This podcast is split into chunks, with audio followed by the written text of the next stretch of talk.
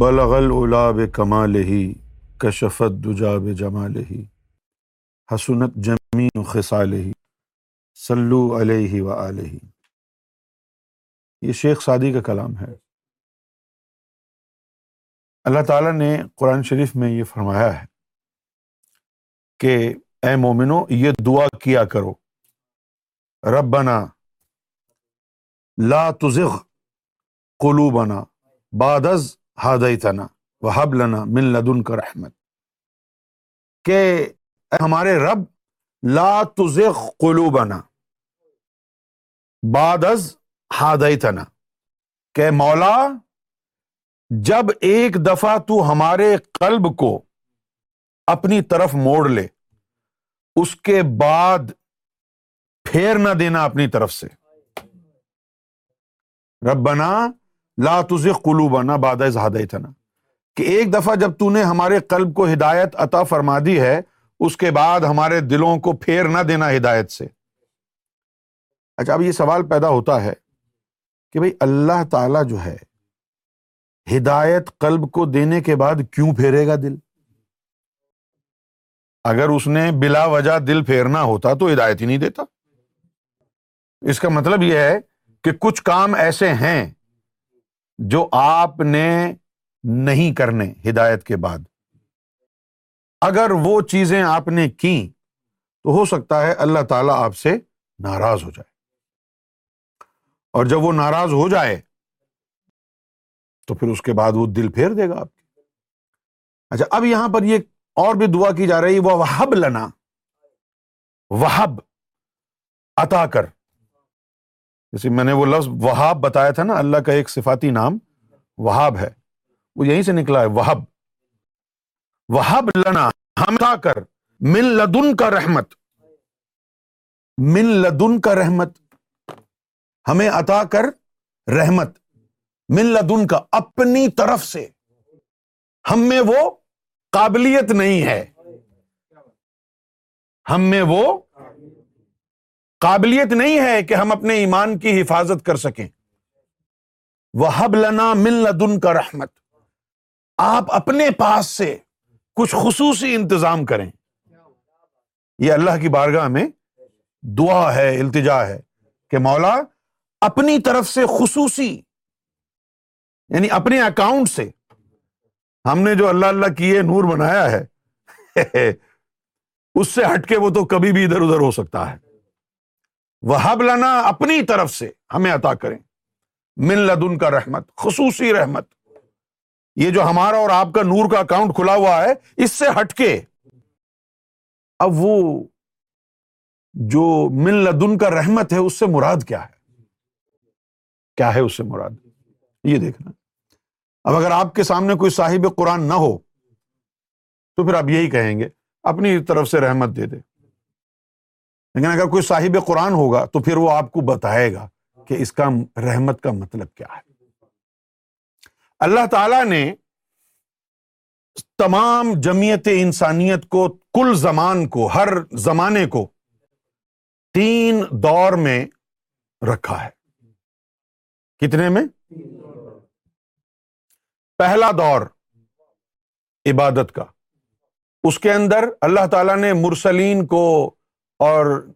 امبیا کو بھیجا وہ مذاہب لے کے آئے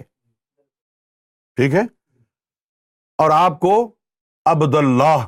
اللہ کا خالص بندہ بنایا وہ عبادت کا دور تھا جب نبوت ختم ہو گئی رسالت ختم ہو گئی تو یہ چیپٹر اب عبادت کا ختم ہو گیا اب نیا باب کھلا ہے رحمت کا کیا ہے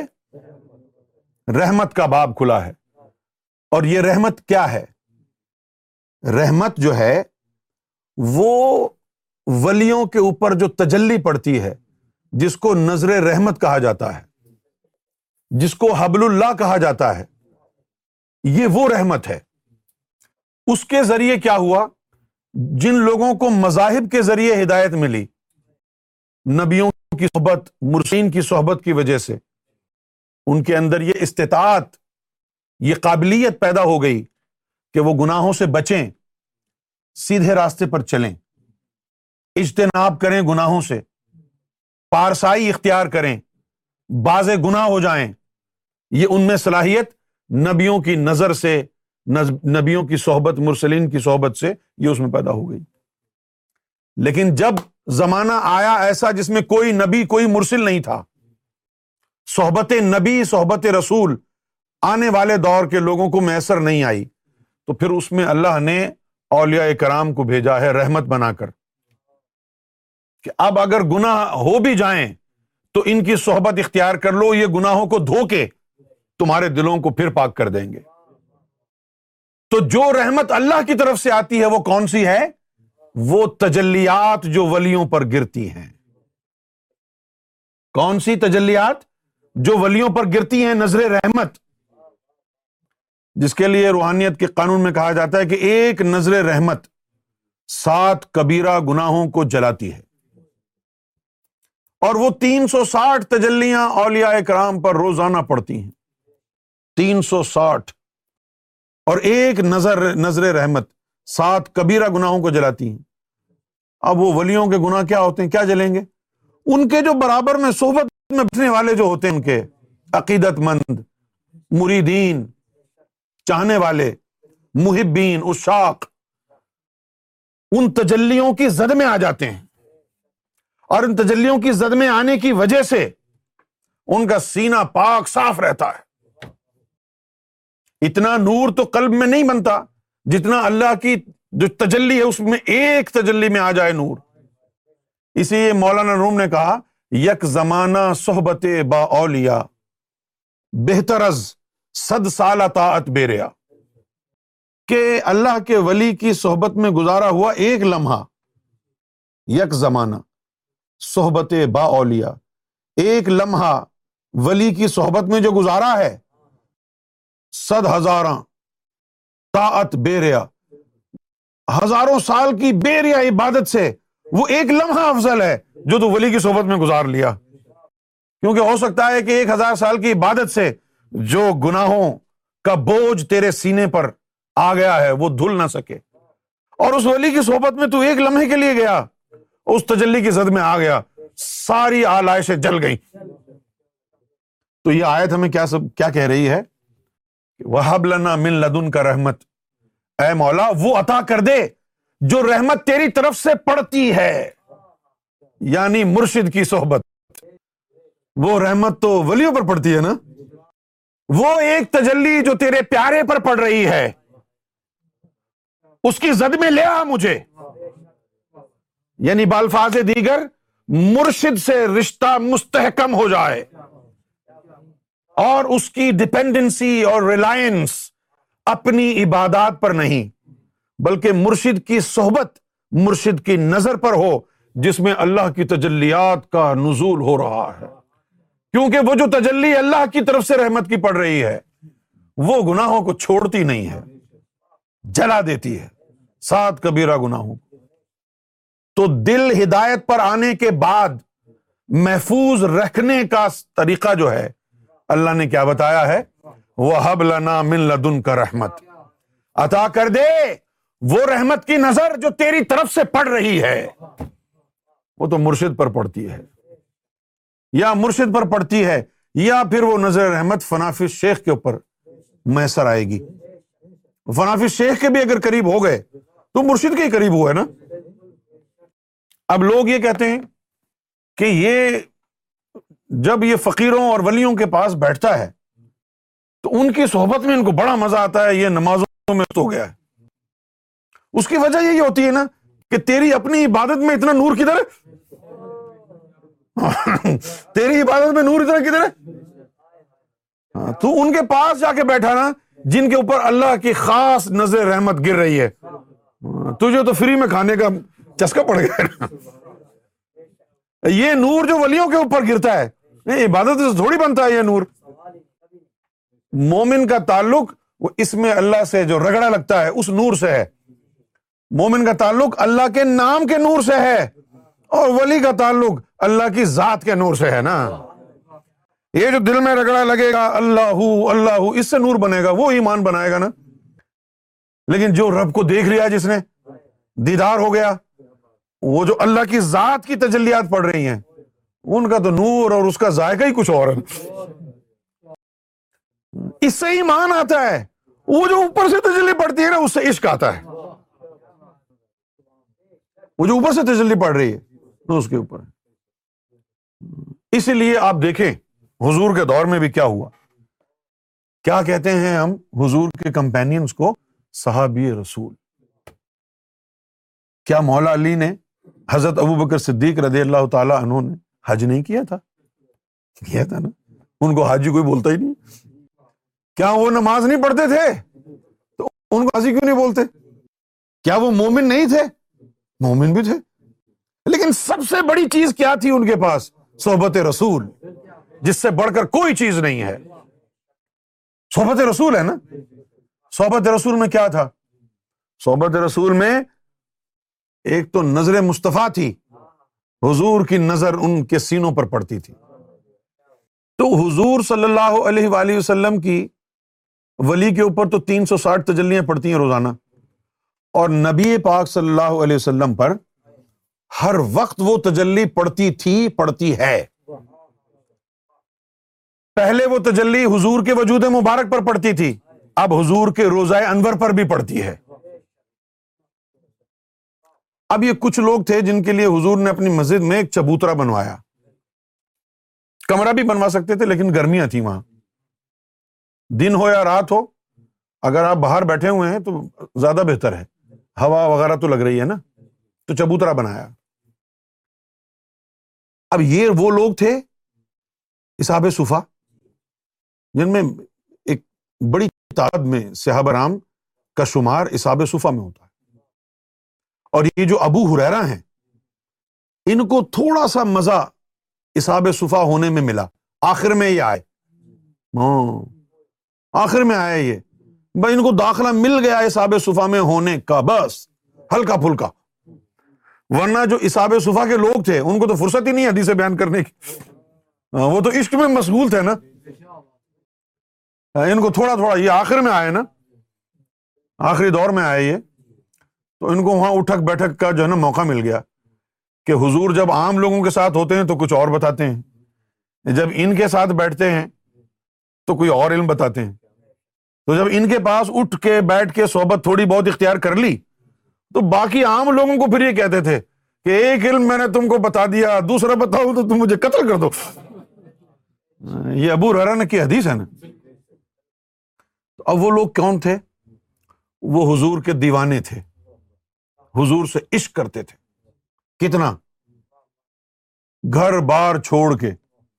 حضور کے حجرے کے آگے چبوترا جو تھا اس پر انہوں نے پڑاؤ ڈال دیا وہیں بیٹھے رہتے تھے ذرا آپ تصور کریں امیجن کریں سامنے حضور کا حجرہ مبارک ہے حضور اندر تشریف فرما ہے باہر چبوترا ہے اور باہر سو پچاس لوگ بیٹھ کے ہر وقت اللہ اللہ اللہ اللہ تو حضور جو ہے ان کا ذکر سن کے حجرہ مبارک سے باہر آ کے ان کے پاس بیٹھ جاتے حضور ان کا ذکر سن کے ان کے پاس آ کے بیٹھ جاتے ہو مزہ آتا وہ اتنا مزہ آتا حضور کو کہ زیادہ تر وہیں بیٹھے رہتے نماز ختم ہوئی اور آ کے ان چبوترے پہ بیٹھ گئے کچھ صحابہ کرام ایسے تھے جو وہاں بیٹھتے نہیں تھے جو ادھر ادھر تبلیغ کرنے نکل جاتے تھے تو قریش کے کچھ جو رئیس تھے مالدار لوگ انہوں نے شکوا کیا عمر بن خطاب سے کہ جی دیکھو ہم تو اسلام قبول کرنا چاہ رہے ہیں یہ وہی جملے ہیں جو وسیع محمد قریشی مسعود علی جعفری سرکار کو بولتے رہے ہیں انہوں نے کہا کہ جی قریش کے جو وہ روسیا تھے انہوں نے کہا کہ جی ہم تو اسلام قبول کرنا چاہتے ہیں ہم تو حضور سے ملاقات کرنے کے متمنی ہیں ہم تو چاہتے ہیں کہ حضور سے ملاقات ہو لیکن حضور تو وہ گندے میلے لوگوں میں بیٹھے رہتے ہیں ہمیں ٹائم ہی نہیں دیتے اب اگر حضور وہاں سے اٹھیں اور کہیں اور ان سے ملاقات ہو تو ہم سنیں بھی تو حضور تو ان گندے مندے لوگوں میں بیٹھے رہتے ہیں تو عمر بن خطاب نے آ کے حضور کو یہ بات کہی کہ یا رسول اللہ بہت سے لوگ اسلام قبول کرنا چاہ رہے ہیں لیکن آپ ان لوگوں کے ساتھ بیٹھے رہتے ہیں نا یہ گندے مندے لوگ ہیں تو وہ یہاں نہیں ملنا چاہ رہے تو آپ ان سے ہٹ کے کہیں اور ان سے ملاقات کر لیں تو اب حضور کے بارے میں قرآن مجید نے واضح طور پر اعلان کر دیا ہے کہ حضور اسلام کے معاملے میں بڑے حریث واقع ہوئے ہیں یعنی کہ حضور کا جی چاہتا ہے کہ ہر بندہ جو ہے وہ مسلمان ہو جائے یہ تو حضور کی عنایت ہے تو اس جذبے کے تحت حضور کے ذہن میں یہ خیال آیا کہ چلو اسلام کی خاطر کچھ دیر کے لیے ہم ان سے کہیں اور مل لیتے ہیں اگر وہ اسلام قبول کرنا چاہ رہے ہیں تو مل لیتے ہیں یہ خیال حضور کے ذہن میں آیا اور جب یہ خیال حضور کے ذہن میں آیا تو یہ آیت گئی نفس کا یا رسول اللہ اپنے نفس کو صابر بنا لیں ان لوگوں کے لیے ان لوگوں کے لیے کون سے لوگ ہیں یہ ید اون رب رب جو اپنے رب کو پکارتے ہیں والعشی دن رات یہ جو اپنے رب کو پکار رہے ہیں دن رات ان لوگوں پر اپنے نفس کو صابر بنا لیں صبر کر لیں ان کی گندگی کو برداشت کر لیں ان کے میلے کچیلے کپڑے ان کے مٹی میں اٹے ہوئے بالوں کو گوارا کر لیں اور پھر کیا کہا ان لوگوں کے بارے میں ہاں ہائے کیا بات ہے یوری دونا وجہ ہائے ہائے ہائے یوری دون اے پیارے رسول صلی اللہ علیہ وسلم یہ جو لوگ ہیں نا معلوم یہ چاہتے کیا ہیں صرف تیرے چہرے کو تکتے رہنا چاہتے یوری دون وجہ صرف آپ کے چہرے پر نظر ہے ان کی اور کچھ نہیں چاہتے یہ یوری دون وجہ تا دینا کا انہم تو یا رسول اللہ اب اللہ کہہ رہا ہے انہم تو یا رسول اللہ صلی اللہ علیہ وسلم اپنی آنکھوں کو پھیر نہ لینا ان سے یہ تیرے چہرے کے متمنی ہیں یہ تیرے چہرے کو دیکھتے رہنا چاہتے ہیں ان کا مدعا صرف تیرا دیدار ہے ان کا مزہ تیرے چہرے کو تکتے رہنا ہے ولادو آئینہ کا انہوں تو یا رسول اللہ ان سے اپنی نگاہیں پھیر نہ لینا زینت الحیات دنیا جن لوگوں نے ظاہری زندگی میں اچھے کپڑے پہنے ہوئے ہیں اس کا ارادہ مت کر لینا کہ یہ اچھے صاف ستھرے لوگ ہیں جن لوگوں نے ظاہری زندگی اچھی بنا رکھی ہے مال ہے پیسہ ہے اچھے کپڑے پہنے ہوئے ہیں اسے متاثر مت ہوئیے گا اور پھر فرمایا ولا تے ذکر نہ اور ہرگز ایسے لوگوں کی کوئی آفر قبول ہی نہ کرے جن کے قلب کو ہم نے اپنے ذکر سے غافل کر رکھا وہ یہ کہہ رہے ہیں نا کہ ہم سے علیحدہ سے ملیں کیوں مانے آپ ان کی بات کو یہ وہ لوگ ہیں جن کے قلب ہمیشہ اللہ کا ذکر کرتے اور وہ لوگ کون ہیں جن کے قلب کو ہم نے اپنے ذکر سے غافل کر رکھا ہے بلا تو منخ فلنا کل بہ ان ذکر نہ ان کی بات نہ سنیں جن کے قلب کو ہم نے اپنے ذکر سے غافل کر رکھا ہے اور پھر وہ کون لوگ ہیں وہ تباہ ہوا ہو وہ وہ لوگ ہیں جنہوں نے اپنے نفس کی پیروی کی ہوئی ہے ان کی بات کیوں مانے ہم تو یہ اللہ کی جو تجلیات ہیں اللہ تعالی کی جو نوازشات ہیں جو نبی پاک صلی اللہ علیہ وسلم پر ہر وقت پڑھتی تھیں ابھی بھی پڑھتی ہیں یہ ان کی صحبت اور تجلیات کا نتیجہ تھا کہ انہوں نے کیا کیا سب کچھ چھوڑ دیا حضور کے عشق میں دیوانے ہو گئے سراپا حسن بن جاتا ہے اس کے حسن کا عاشق بھلا اے دل حسین ایسا بھی ہے کوئی حسینوں میں حضور کا چہرہ دیکھ دیکھ کر ان کے تو رگو پے میں صرف حضور کا ہی عشق دوڑتا تھا تو یہی چیز نے اختیار کرنی ہے کس لیے اپنے قلب کی حیات اپنے قلب کی زندگی کو مضبوط کرنے کے لیے اور اس بات کو انشور کرنے کے لیے کہ کبھی بھی ہم گمراہ نہیں ہوں گے ایک کام ہم نے کرنا ہے وہ حب لنا من لدن کا رحمت جو اللہ کی طرف سے نظر رحمت پڑ رہی ہے اس میں سے حصہ ہمیں مل جائے وہ کب ملے گا جس پر وہ تجلی پڑ رہی ہے اس سے چمٹ جاؤ گے ہمیں گوہر شاہی کے قدموں سے چمٹے رہنا ہے کیوں وہ ہب ننا من لدن کا رحمت کیونکہ وہاں اللہ کی رحمت آ رہی ہے تو گمراہ کون ہو جائے گا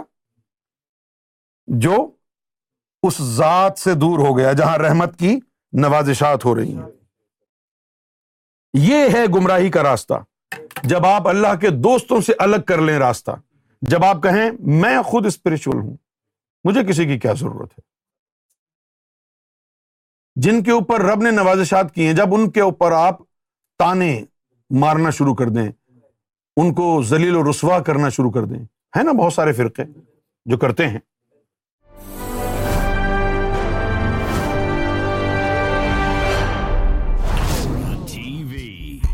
bringing light, love, and peace in your life.